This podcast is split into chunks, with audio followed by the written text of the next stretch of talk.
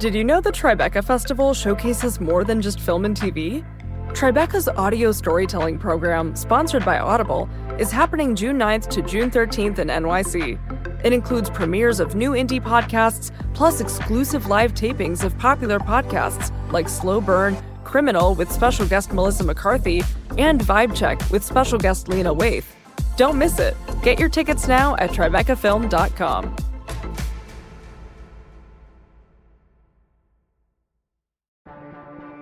Get ready to laugh out loud at the Tribeca Festival, June 5th to June 16th in NYC. Experience hilarious talks, comedy specials, and feel good films with your fan favorite comedians like Hannah Einbinder, Judd Apatow, Neil Patrick Harris, Tig Notaro, and more. You have to be there. Get your tickets now at tribecafilm.com. I believe it's important to give people an optimistic, hopeful vision because when people are fearful and don't have hope, they freeze. We need an action oriented America.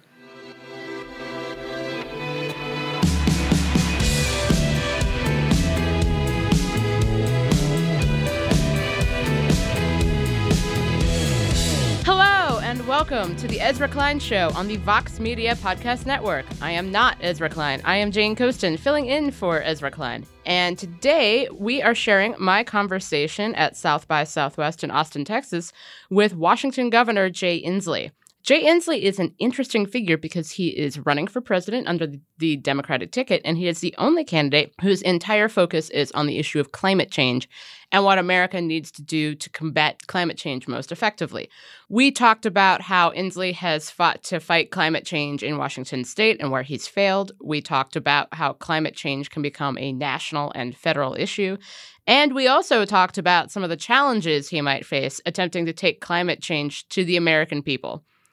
As always, we would love to hear your thoughts, so you can email the show at Ezra Klein Show at Vox.com.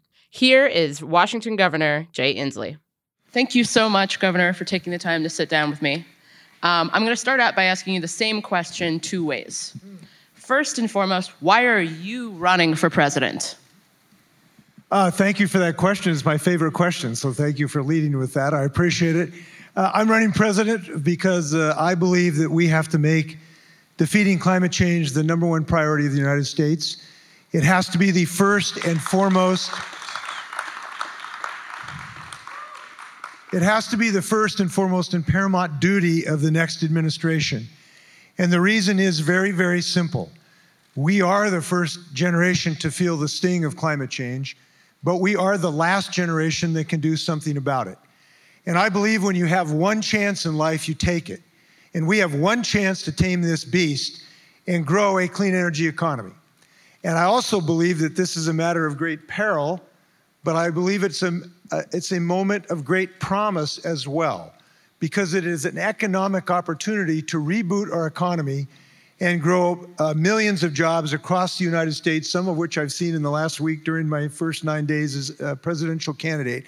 This is an opportunity as much as it is a challenge. But to have that, we need presidential leadership. And we know that presidential leadership can make a difference. Come to the LBJ Library here in Austin. We have civil rights. We have Medicare because we had presidential leadership. We went to the moon because we were called to a higher mission. And we need a bugle call from the White House now to call the United States to a higher mission. That's why I'm running for president of the United States. So that actually gets to me that actually gets me to my second question, which is actually the first question, just phrased differently. Because Washington State has been a bulwark against climate change. You know, a founding member of the United States Climate Alliance, states themselves have had a lot more flexibility and freedom to deal with issues of climate change than the federal government has. As you well know from your time in the House, the federal government is a slow moving creature that doesn't like change. So, why are you running for president? Why is that positionality so important in this fight against climate change? Well, I love being governor of the state of Washington. And a lot of the things we've got done in Washington, I'd like to bring to the United States. Best paid family medical leave in the United States, one of the biggest minimum wage increases in the United States, gender pay equity. I just signed and led the effort to have the first net neutrality law in the United States. I'm happy about that. So we, we, I want to bring a lot of the fruits of our uh, progressive leadership in the state of Washington to the United States. But when I thought about this uh, call, I realized that uh, our grandchildren have one hope, and that's if the planet moves against climate change. And the Earth only has one hope, and that's if the United States assumes a leadership position against climate change. And that will only happen if we have a president who makes this a primary obligation and an organizing principle of the next administration. So we need someone who's got that in them. I am the only candidate who has said this, that this needs to be the number one priority. And I'm a person who knows how to get things done. We've had tremendous uh, success in my state. We've built the best economy, best place to do business, and best place to work because we've had progressive values that value middle class families and value working people and value tolerance and justice. That's one of the reasons I've offered pardon to 3,000 people with marijuana convictions so we can end the racial disparity in our justice system, a first start. So, but, but you can't solve all of these other issues we have the health of our children, our national security threats, the devastation to our economy that's being caused by floods and fires, unless you solve this problem. So, this is an all encompassing problem, and I look forward to get this job done. And by the way, so far, I'm the only one who's expressed a willingness to get this job done because I tell you, thinking about this other day, we are not going to get climate change legislation until we rid ourselves of that antebellum historical artifact called the filibuster.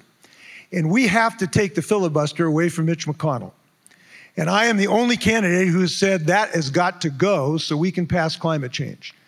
And one of the things I want to do before I leave this stage is to challenge all the other candidates for this position this morning to join me in saying we got to get rid of the filibuster so we can move against climate change. And I hope they will join me because the only way we're going to get something done.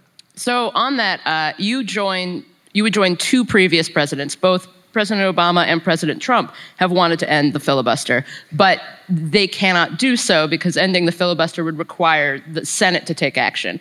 So, how do you propose, you know, getting the Senate to take the action needed to eliminate the filibuster? Because this is something that's come up numerous times since, since the early 1990s.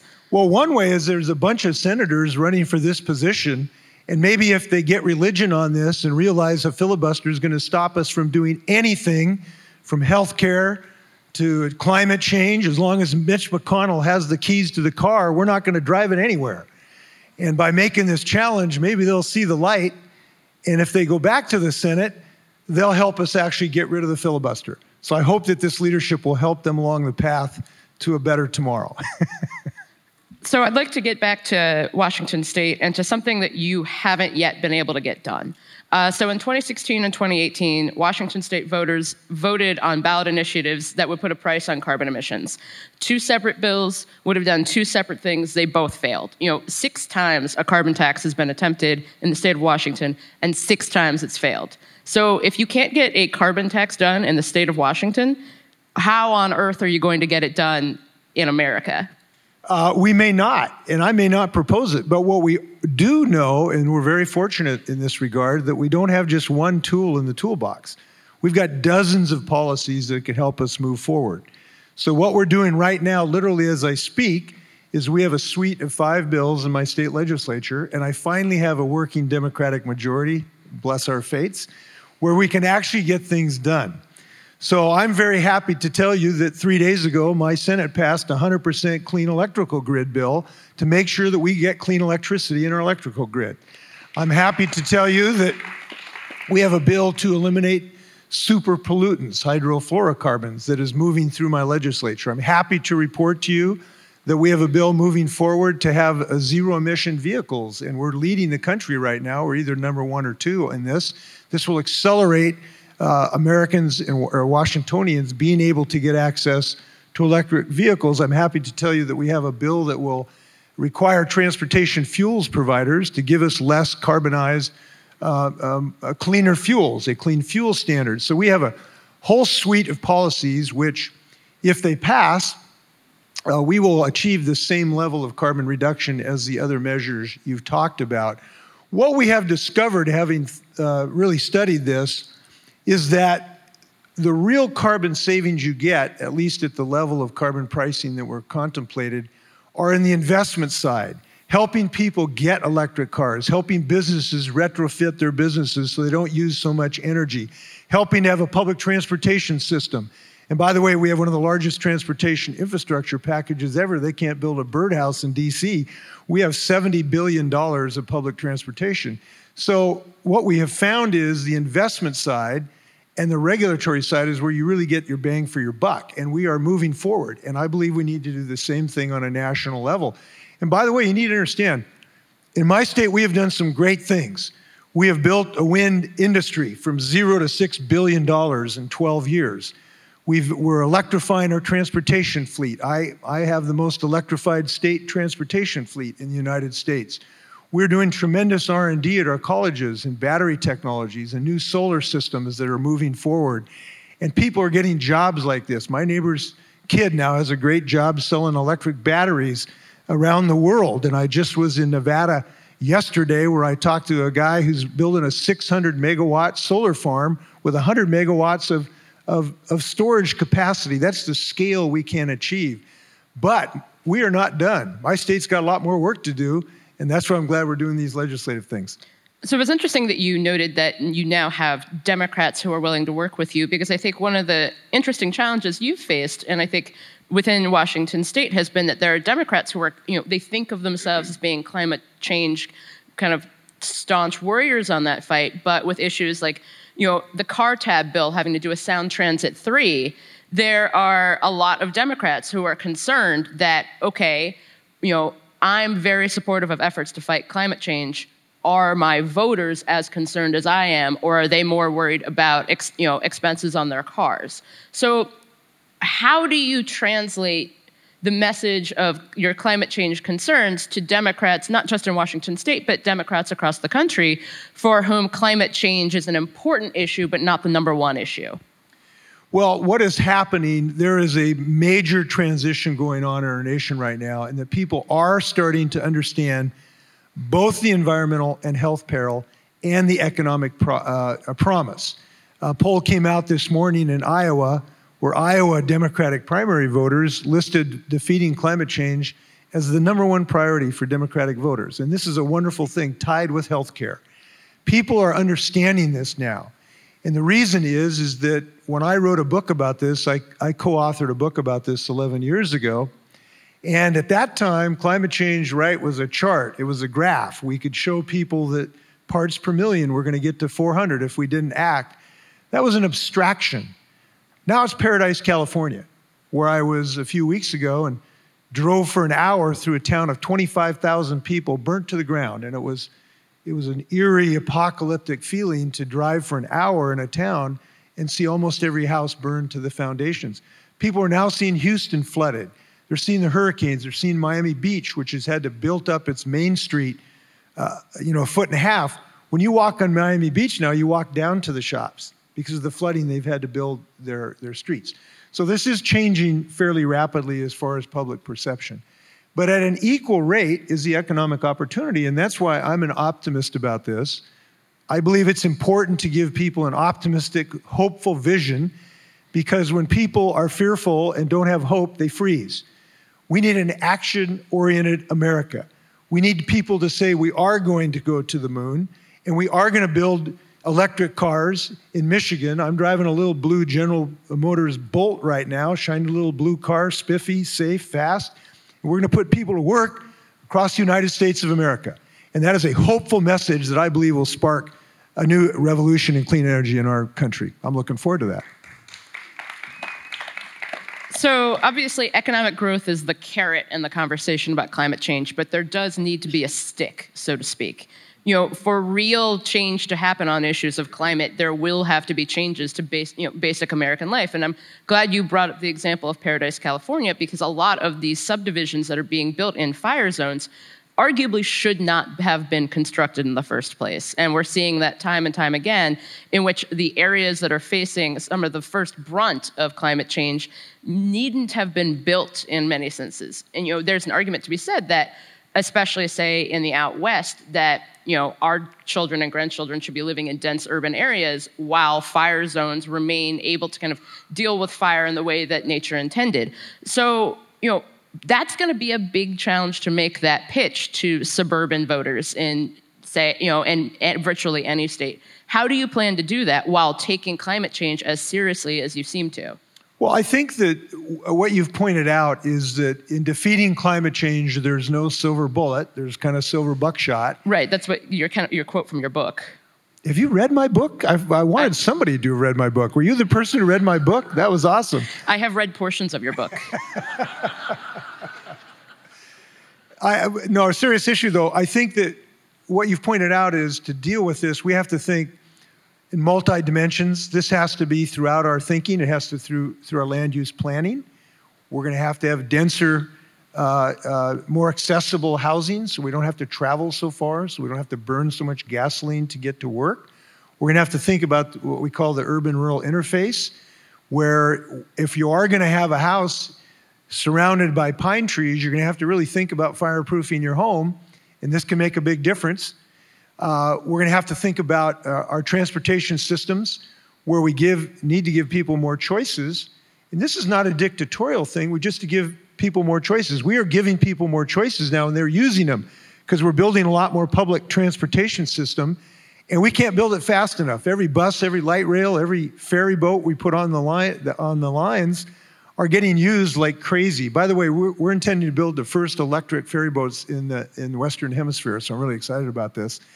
We have to think about education. We want to make sure our children understand education. We've got to think about health care, how we're going to respond to the increasing asthma and infectious diseases that are being associated with health care. And when we think about this transition to a low carbon and no carbon economy, we've got to have not just a transition, we have to have a just transition. That means that we realize that the first victims of climate change are marginalized communities, people in, uh, in poverty, communities of color. And we have to design a system that will respond to their particular uh, victimization of this.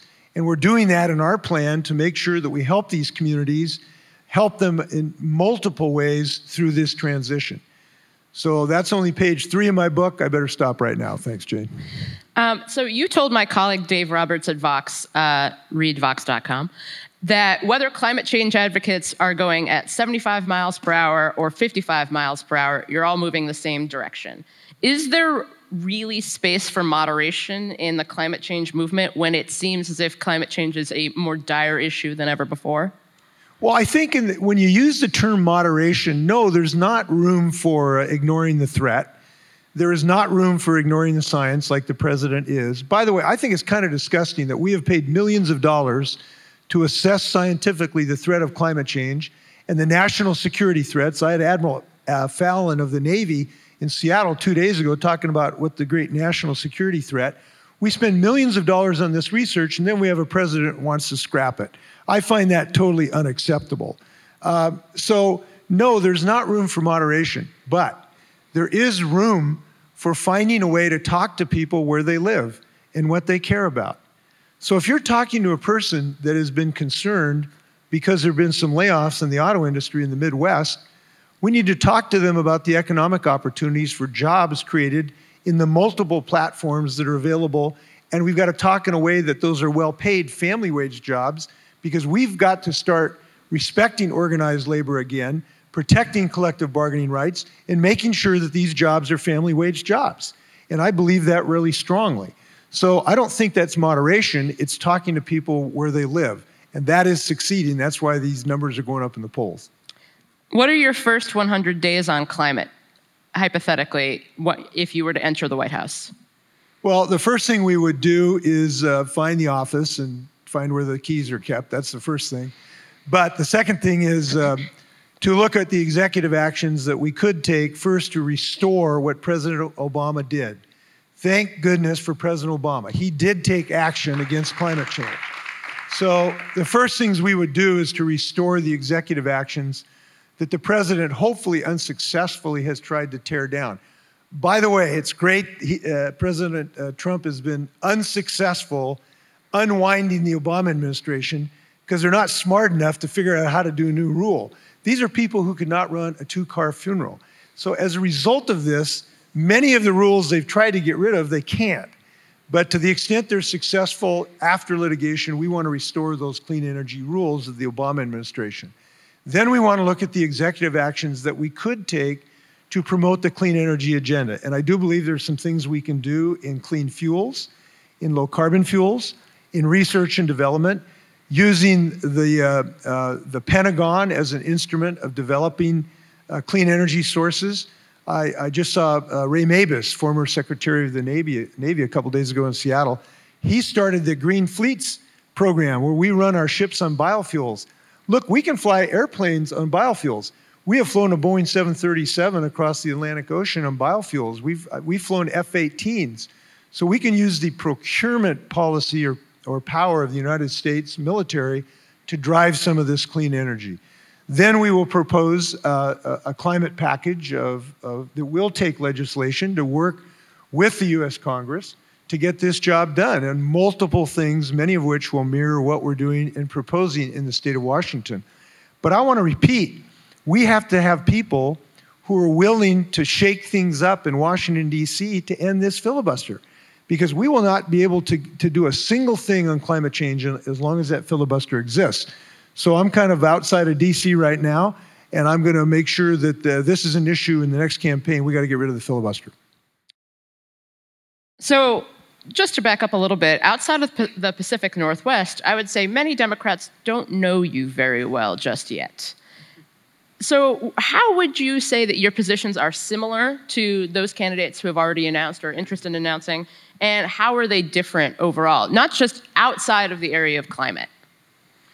Well, we're similar in that uh, there are some basic core beliefs that I think all of the candidates that I know of share, which is we have massive inequality in our economy that has to be righted. We have uh, a very core belief of the Democratic Party that we believe in tolerance and justice and individual liberty, and I think we all share that. I think we all share a passion uh, to lead, uh, and that's why people get into this race. And so I respect everyone that's got into the race. What we don't share is a willingness to set a priority. And I am willing to set a priority. And to govern is to choose.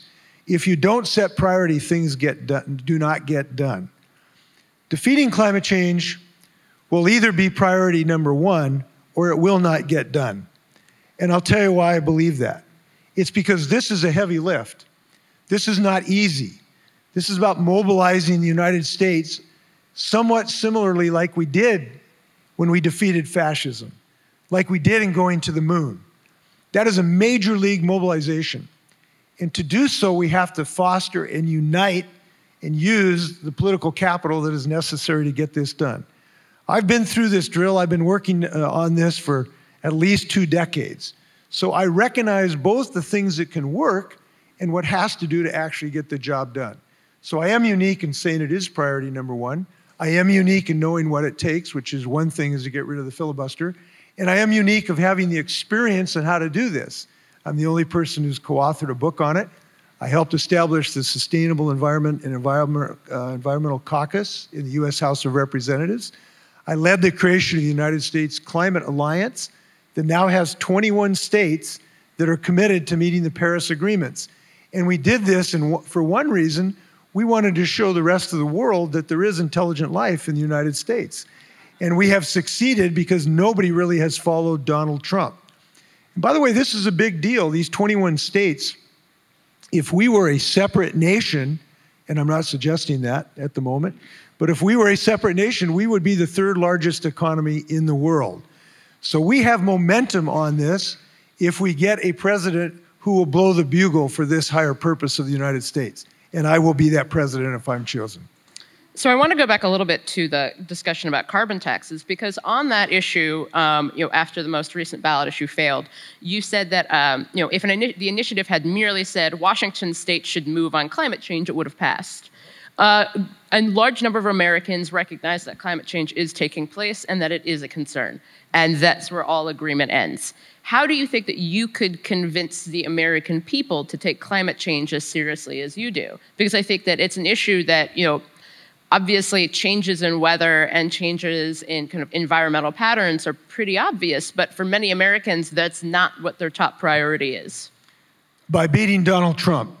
And that is the highest purpose that I have right now. When that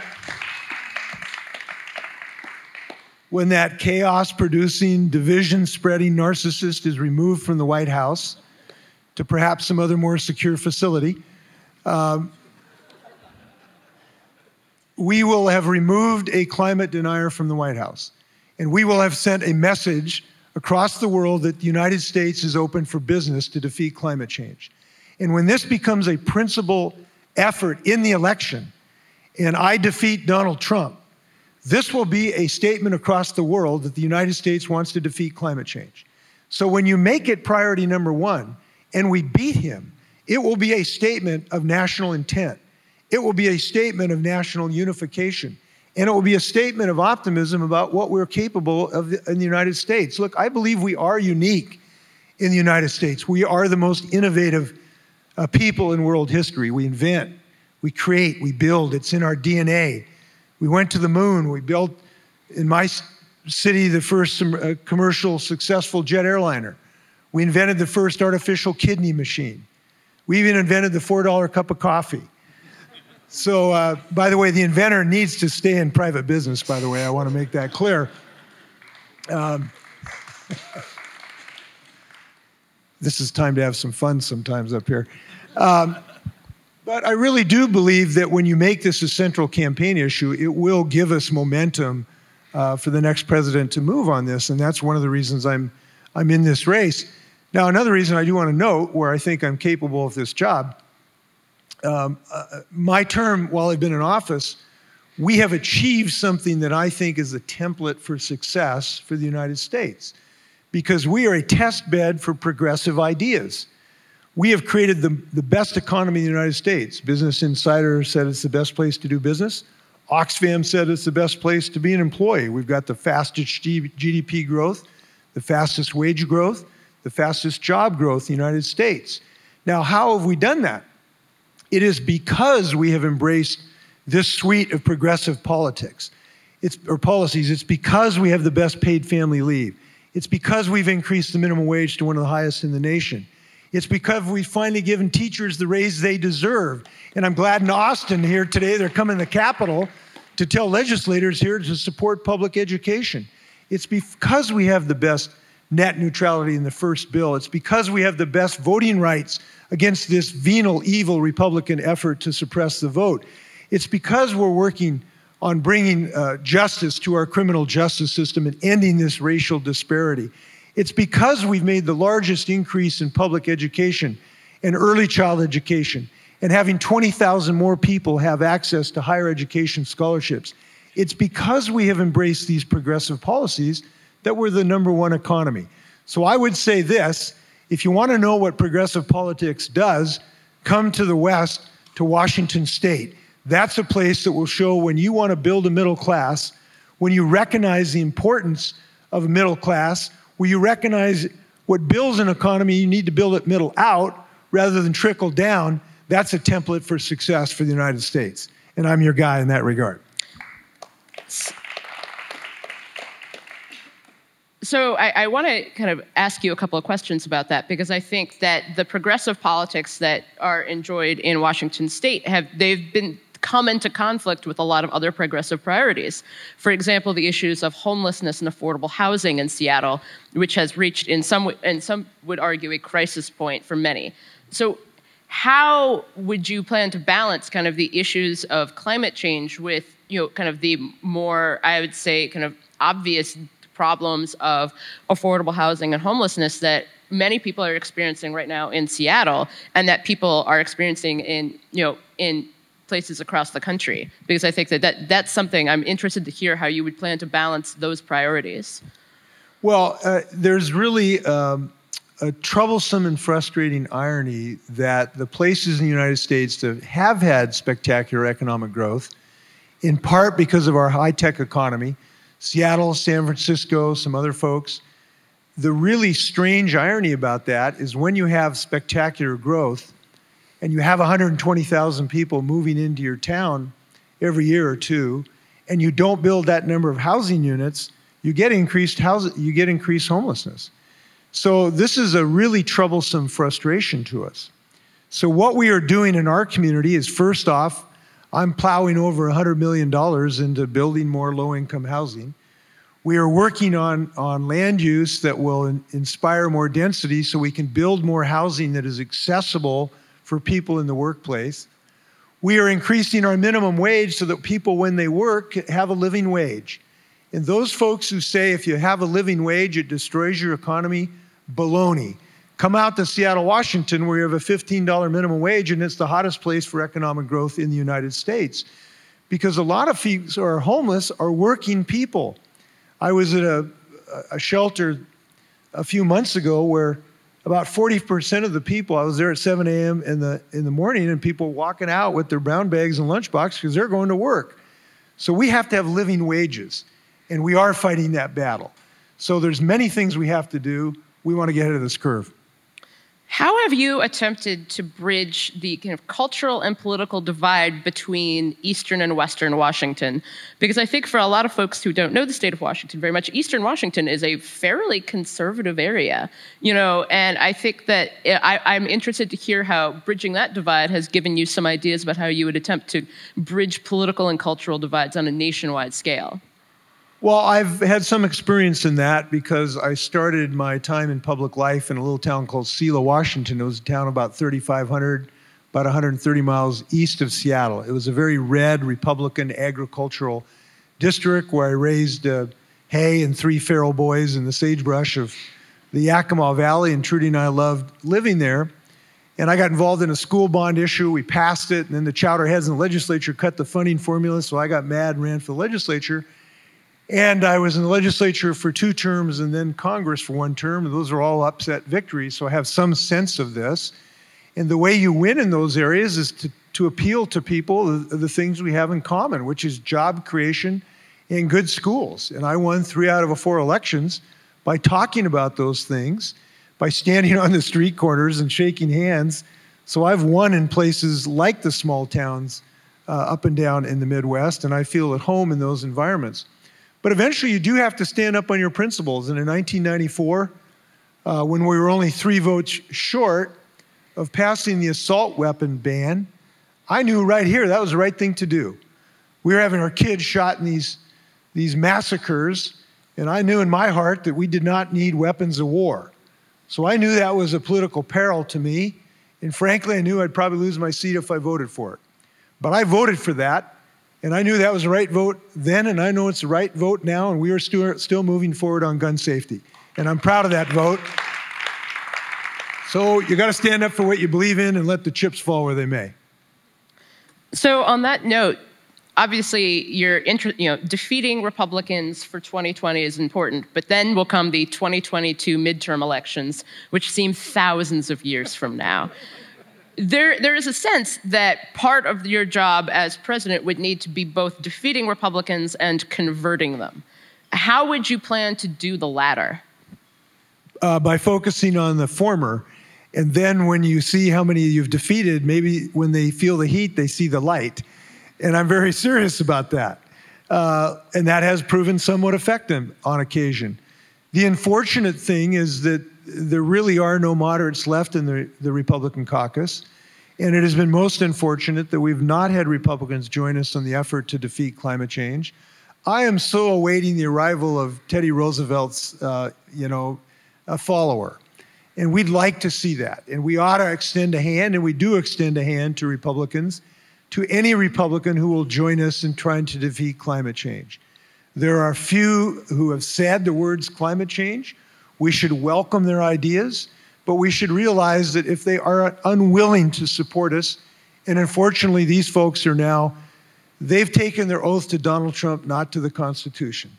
And I would like to think that we'd see more of them stand up and vote against his vanity project in the wall and, and follow their oath to the Constitution instead of their oath to Donald Trump, both on the wall and climate change. But until they do, they simply need to be retired from public office. And I'm just the guy to do it because I've done it in many places. I was chairman of the Democratic Governors Association this year, and I'm proud to have worked with governors where we flipped more seats from red to blue than any time in the last 36 years. We elected five Democratic governors right down the heartland Wisconsin, Michigan, Minnesota, Illinois, and Kansas. And we can do that again because when we focus on job creation and meat and potato issues and helping tolerance and civility and justice, we win. And we're going to do that in 2020, and I'm looking forward to 2022 as well. On that note, you know, obviously last cycle you had some big wins with the Democratic Governors Association, but I think some big disappointments, namely in Florida and Georgia. Do you think that the issue there was that those two candidates did not focus on meat and potato issues enough? No, I think those were both fantastic candidates, and they were both inspirational, and they brought new people to the polls in a way that did not suppress their ability in the general election. There were just a few more Republicans right now, and that's changing fairly rapidly. And both of those races do what we so often do in social change, in the effort for more justice. Uh, we did not win suffrage the first time. We did not win elections the first time in many of our states where we're now winning. And what Stacey and Andrew did was to advance the cause, to give us new visions of ambition and opportunity. And we're going to be competitive in those two states. So I actually took inspiration from them and I hope they're going to stay in public life because we love them both. So, can you talk about the lessons that you learned personally and politically from this most recent cycle about, you know, has it changed your approach in terms of how you think about these issues and more importantly how they how you parse them out to a national audience? I think the most important lesson for the progressive and democratic family is we can win in the Midwest. Now, there was a lot of this a falderall going on that somehow we could not connect with people who felt economic anxiety in the Midwest states. We totally disproved that assumption. We proved that we could connect with people who felt economic anxiety in the Midwest. We proved that we could have a vision of jobs through clean energy, where we're growing wind uh, energy right now in the Midwest, in Illinois, which is now advancing 100% clean uh, legislation. We proved that we could connect with sort of meat and potato concerns where Gretchen uh, uh, said, We're going to fix the damn roads in Michigan, and where we had Tony said, We're going to make the best schools again in Wisconsin. They appealed to these, the folks who have felt economic uh, anxiety, and as a result, they won. So we should be confident in our ability to do that as Democrats we demonstrated in our ability to do that as Democrats, and I believe we're going to do in 2020. And having led the Democratic governors to that victory, I hope to be uh, raising that flag uh, myself for the Democrats. So, speaking kind of democratic priorities, um, you know, what are your thoughts on the Green New Deal and specifically the big package approach rather than kind of piece by piece legislation to combat climate change? Well, I think first off, it's very welcome for a variety of reasons. Number one, it's got people talking about climate change, right? I mean, in the last several debates, there was like 12 nanoseconds dedicated to the existential threat to life on the planet, and nobody ever talked about it. So, because of this inspirational work, now the nation is talking about it. That's been a, a big step forward. Second, it has raised the level of ambition for the scope and scale of this. This just can't be a back burner issue. It can't be something that you check your box and we'll go on to the next priority. It has to be a fundamental restructuring of the U.S. economy that will require mobilization uh, of the United States as a unified country. Third, it has helped embrace the idea of, of uh, environmental and economic justice while we go through this just transition. And it has mobilized the community that has not grown up in the circle of privilege that has been subject to the circle of poverty. And it's made people realize that we can use a clean energy future as a lever and a machine for social and economic justice as much as environmental survival. So it's done all those three things that are very, very helpful. Now, we need to take the next step and we need to work everybody uh, together to really fashion the policies that will, pe- will put meat on the bone, and we all realize we're going to all need to do that. And I will be putting forth a very comprehensive, robust suite of policies that will advance this to the actual policy level. And I look forward to doing that and talking to everybody. And I've been on a tour around uh, this nation in the last nine days, and I'm hearing good things.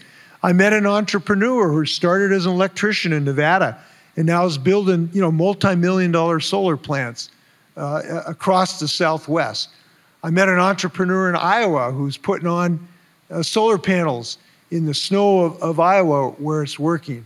We started my campaign at a company that's putting on solar panels in Seattle, Washington. Yes, we got clouds on occasion in Seattle, but solar works in Seattle just like it does in Germany.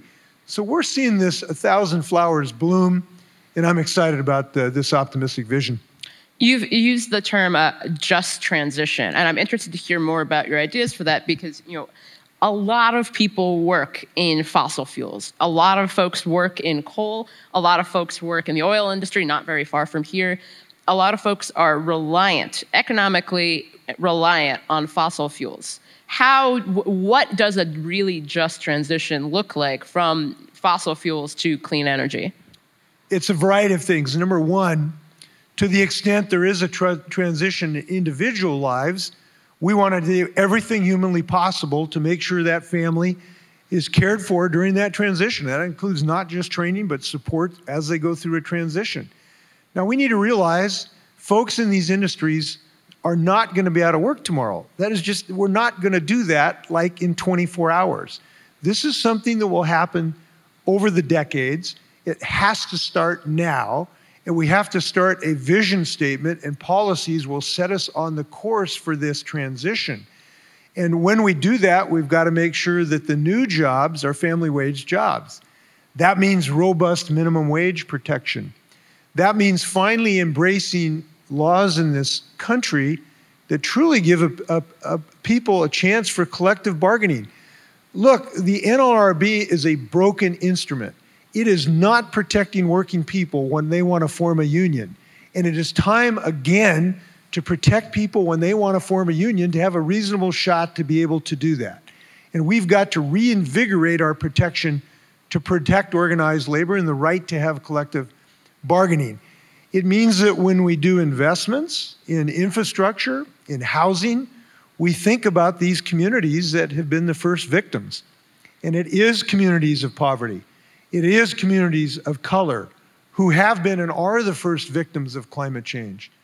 You know, one of my little moments that sticks with me a few years ago, I was on the banks of the Duwamish in Seattle. This is the industrial area in Seattle. And I met a 14 year old Latina who uh, told me that she was 11 years old before she found out that there were some kids that didn't have asthma because every one of her friends had asthma. And then she started to do her own research and found out that every quarter mile closer you live to a highway or a toxic polluting industry, your asthma rates go up dramatically. And it's really interesting. She went door to door and did her own research, and then I compared it. I took it to epidemiologists at the University of Washington, and they confirmed her own research she did as a 14 year old. These are the folks that need to be cared for and, and first because of the first victims. You look at the first victims of Bangladesh, where millions of people are going to be displaced, where the people in the Horn of Africa are going to be subjected to desertification, causing mass migration. Uh, by the way, anyone who wants to actually think about this, I recommend a book. It's called The Uninhabitable Earth. It is, uh, it's an eye opener. And that'll give you a sense of what we need to do to have a just transition. So you mentioned earlier some recent polling showing that for Iowa Democrats, uh, climate change is a I think number two priority just behind healthcare, with about 80% of those polled saying it was a top priority. I'm going to list out some of the other top priorities that uh, Iowa Democrats listed, and I want to hear your thoughts on how you think that as president you could help to address these challenges. So, first and foremost, healthcare. Uh, we need to move to universal health care. We need to continue some of the efforts we've done in our state. We're now moving for a public option, one of the first in the United States. We need to integrate mental and physical health. We need to expand Medicare dramatically, including access to buy into it, including a lower age. We need to consider ways to enroll people in Medicare at birth so that we can set the stage for truly universal health care. We are having successful this in the United States. We are bending down the cost curve in my state because cost is really important to working families as well as access. And we need to do those things as fast as possible. to move towards universal health care. Income inequality. Well, we've talked some about this. Uh, minimum wage is the most obvious thing that has been very successful in my state. And income inequality is not just minimum wage, it is the whole suite of policies that help working families, family medical leave, uh, gender pay equity. I think one of the things we ought to do for income inequality is women ought to get the, the same wages as men. To me, that's a pretty basic thing. And we got to, that's why we have one of the best gender pay equity provisions so that if you're an employee in my state, you get to know what everybody's earning so the boss doesn't give the man secretly 10% more than the women. This is a very effective way of, of driving, eliminating gender pay uh, equity. Income inequality is a matter of education, obviously. Uh, I'm proud that we've expanded and we've got one of the richest, most robust financial aid programs where we've increased 20,000 students, uh, having the richest financial aid program in the United States. It means, uh, it means the whole suite of things that will give working people and families a, a greater balance against corporate power. That's why I'm proud that we have we are now uh, we just passed through our Senate the other day the best privacy protections in the United States, so that consumers and families are protected the abuse of our privacy by corporate uh, behemoths uh, on the on the internet. I think we have to do things like prevent corporations from whipsawing communities by playing communities off one off against each other to get these giants tax breaks. So there's a whole suite of policies that we need to embrace. And we have to fundamentally, fundamentally attack the racial disparity that has been so pernicious in our society. And there's many things we have to do in that. We got to reorient our criminal justice system so that racial disparity does not infect it. One of the things we're doing in that is legalizing marijuana and doing these pardons that I've suggested for people because the drug war has infested our criminal justice system with racial disparity. We've got to do, I, I got to tell you, to me, one of the single most important things we can do to bring racial justice to our society is to break the chain of poverty, the generational chain of poverty, where people have been, their destiny has been ter- determined by their zip code and the, and, the, and the vestiges of poverty rather than their ambitions. And I believe the best single thing we can do about that is to get full day kindergarten, which we're doing in my state now since I've been governor, and increasing access to early child education. I believe this for 25 years. We're going to increase early child education. When you give a three year old who's living in poverty a chance to enter first grade level with the person who's a dentist's son or daughter, that's a great future, and we got to do that as a, a uh, United States. So the final uh, issue on this list I'll ask you about is immigration, and I'm interested to see your thoughts on you know, immigration reform. Whether or not you think it's you know this is something that Democrats have tried before. Do you think that you would be able to kind of handle the issues of immigration reform on a broad basis, especially in reflection of this particular administration?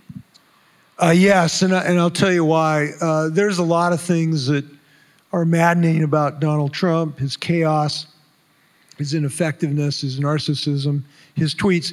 By the way, he got some good advice at the White House last February when I went to the White House and looked him in his eye and told him his idea to arm first grade teacher with Glocks was not the way to solve school violence putting more counselors so we can deal with kids with anxiety is the way to deal with school violence. And but I finished my comments by looking him in the eye and says, you know what? You need to quit. Tw- you got to quit tweeting so much, and you need to listen to educators more. That was good advice. He's not taking it. But the thing that gets my blood boiling, maybe most, is him using the immigration issue as a cudgel to promote racial divisiveness and hatred in our blessed community. So uh, when I heard that he was going to do this Muslim ban, I was getting on my bicycle on Bainbridge Island to go for a little ride. My chief of staff called me and said what Trump was up to. I got off my bike and went down to Seattle International Airport and tried to help these families be re- reunited. And I'm glad to have been the first governor in the United States to call him on this Muslim ban and sue him to prevent this divisiveness. And I'm glad Washington State has done this. And I'm glad that we have now offered educational benefits to our dreamers, our future lawyers and engineers and doctors, who are some of the most inspiring, ambitious people in my state. Those people need to be protected. And it is a crime against nature to, to use them as a bargaining chip, as hostages in this effort to get comprehensive immigration reform, which we need. So the millions of people who are working, who are neighbors, who are coaching soccer can have a way to be legal in this country. And we need to do that. And I'm also proud that we're going to take care of his family separation and stop his wall. We're going to call out the Republicans. And I'm saying we got to put these Republicans' feet to the fire in the next few days, where they are going to be called upon to follow their oath to the United States Constitution rather than fear of Donald Trump and that if they don't call to that fundamental purpose, they need to be removed from office. That's what we ought to do.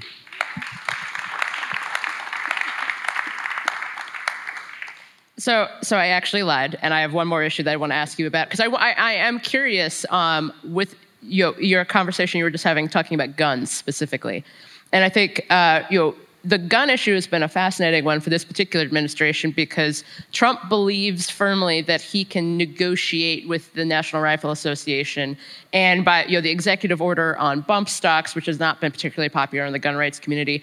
I'm interested to see you know, what you would do differently from both this administration and the Obama administration on the issue of guns. Number one, I would end the filibusters so we can pass gun safety legislation through the U.S. Senate. I mean, that sounds like a pretty good idea to me so we can actually get things done. Number two, I would continue my effort, which is to defeat uh, Republicans who are uh, taking an oath to the NRA, and I've done that on several occasions. Number three, I would continue to expand nationally what we've done in my state, which is to do common sense gun legislation, to close background checks, to have extreme risk orders, so that if you have a family member in crisis, you can at least temporarily get a gun out of the home. We can raise the age of, uh, of, ha- of, buying assault weapons. We can legally, constitutionally uh, provide that we need to have our gun owners uh, uh, secure their weapons so they're not available to have a playmate get them and shoot their playmate or be stolen and be involved in a burglary. These are common sense things. We need to follow the inspiration of the kids from Parkland and have common sense legislation in this country. We can do that when we elect the right president. So I actually want to get back to the conversation about climate change because there have been a couple forms of energy creation you've mentioned already, uh, solar and wind most predominantly. But uh, near Richland, Virginia, near Richland, Washington, is the Columbia Generating Station, and it's last year it hit eight monthly electricity generation records as of October of 2018. That is a nuclear power plant. Does nuclear have a role in your climate change strategy, and why do you think it hasn't been a part of climate change strategies that people have been suggesting more recently? Well, uh, I would not uh, advocate shutting down all of the plants today in the United States because it would immediately result in much more coal usage and, and bunker fuel usage, which is just not acceptable. My thinking is that we need to continue our exploration of low carbon and zero carbon uh, technologies. We need to continue to look at technologies that could be zero carbon. And that includes some potentially safe, potentially cost effective, potentially acceptable uh, new nuclear technologies that are that potentially could be safer and have public acceptance. Now I emphasize the word potentially because they don't exist at the moment. But I believe it is appropriate to continue researching these new technologies, and there is some research going on in that regard. But they, to be acceptable to us, they will have to be much safer they will have to be involved with much less nuclear waste that has bedeviled us, and they will have to obtain uh, public acceptance. Those do not exist at the moment. But I do believe we need to continue to look at this issue to see if that's a possibility, because the urgency is, is so dramatic to find uh, zero carbon ways to decarbonize our economy. So you're, you're in an interesting place because you're the only candidate who is emphasizing climate change as your top priority. And I think that the challenges you faced in your own state and would face on a national level are that for every Democrat who is a climate justice warrior, for every Democrat who thinks that perhaps you not kind of demanding a carbon tax right now is watering down the fight over climate change, there are Democrats who are very concerned that this conversation will drive away independent and GOP leaning voters first and foremost. So, how do you balance that? And as president, you would be, in a sense, viewed as the leader of the Democratic Party. How do you balance those two between your own views on to making climate justice a priority and many Democrats who talk to their constituents and recognize that for their constituents, climate change is not a top issue? Look, there's many Democrats who are behind the American people. They're afraid to say we should legalize marijuana. The American people want to legalize marijuana. There are many candidates who've been afraid to stand up, as I have, for gun safety but it's the right thing to do. And there are many Democrats who, frankly, have not figured out how to talk about this. And, and here's how I think we need to talk about this this is a matter of character of the American people, as it is, is a matter of science. This is a basic understanding of the optimistic can do nature of the American people. And when we talk about a clean energy economy, it needs to be in the, in the manner of appealing to the optimistic, can do spirit of the American people as much as lecturing about physics and chemistry. And when you appeal to those higher angels, angels of our, uh, of our forward thinking uh, tradition of this country, I believe people respond because I've seen them respond to John F. Kennedy. That's how we need to talk about it, number one. Number two, we need to talk about it from an economic message as much as an environmental message. This is not just about polar bears as much as I love them. I even wrote a book, a Christmas book, to my kids and my grandkids about polar bears. But it is about jobs in Michigan making electric cars. So, making this an economic message fundamental to how we talk about this is a way to win. The third thing I would say is I won on this issue. Look, I campaigned on clean energy in 2012. I started a race when I was 16 points behind against a very popular Republican attorney general and I won by appealing to this vision statement for Washington state. Now that we know that Democrats are responding to it and independents in this polling, because it's moving up dramatically, I believe this is a winning message if we have somebody with vision and strength, and I would bring both of this to this effort.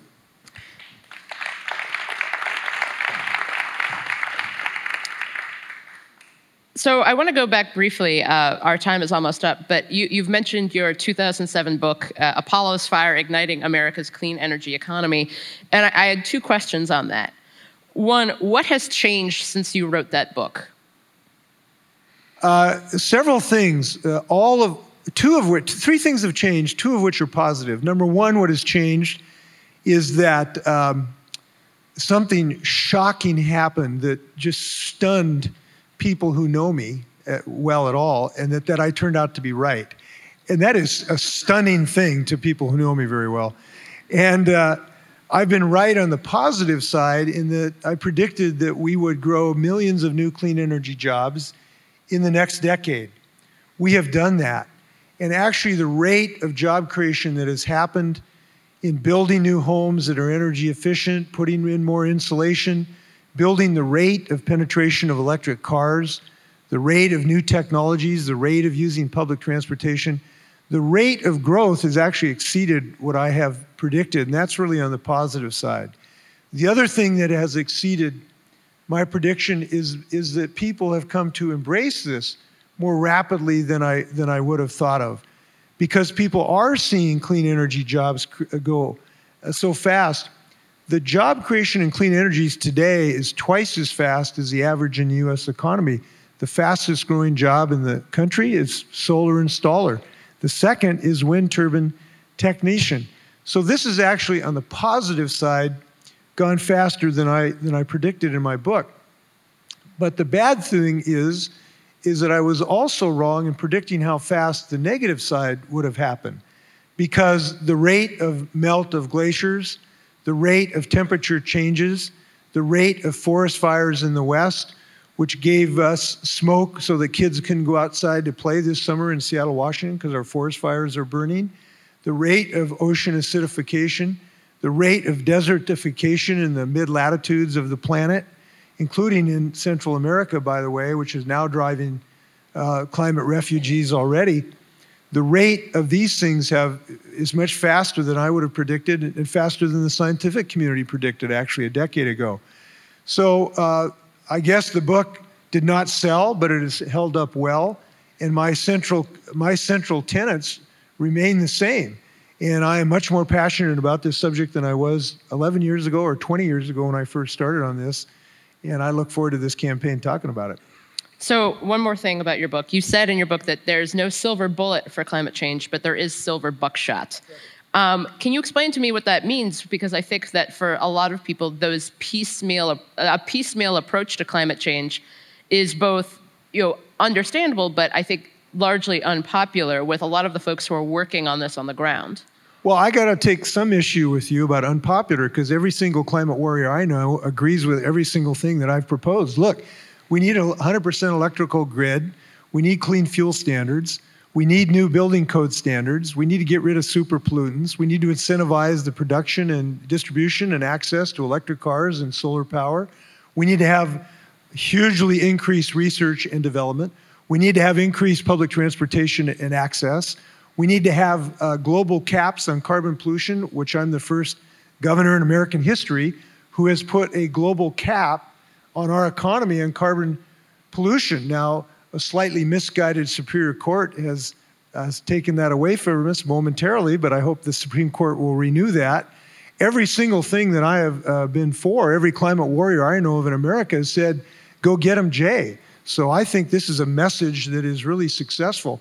And I think the point I made in, in, in the book is one I feel very strongly about. This cannot be just like checking a box, saying I've created a new agency and you know calling it a done deal. This has to be the organizing principle for the next federal government. Every agency of the federal government in some way has to be engaged in this effort. The Pentagon has to make this a central tenet of their national security policy the education of our kids has to make sure our kids understand this. Our training programs have to be up speed to give everybody a, a shot at a clean energy job. Our transportation infrastructure heretofore has just looked at roads and has not looked at robust public transportation, which will give us cleaner energy sources. We have to make decarbonizing our transportation sector a central pillar of our transportation infrastructure planning which we have not done. So we have to embed this. That's why we need a president who will make this a number one priority and understand the policies that are necessary to get this job done. And I believe I, am suited to that task uh, to a T. So I feel really good about my policy, and I hope you're a climate warrior and going to help me out. Well, thank you so much, Governor Inslee, uh, for joining us here today. Thank, thank you. Thanks, Jane. Thank you so much to Governor Inslee for joining me at South by Southwest, and thanks to all of you for listening. We do have a small request. As we're constantly trying to improve the podcast, we want to hear from you. We put together a short audience survey to help us understand what you like about the show or what you think could be better. It takes no more than five minutes, and we would really appreciate the feedback. So, with that, thank you to our producer and engineer, Jeff Geld. The Ezra Klein Show is a Vox Media podcast production, and we will be back in a couple of days.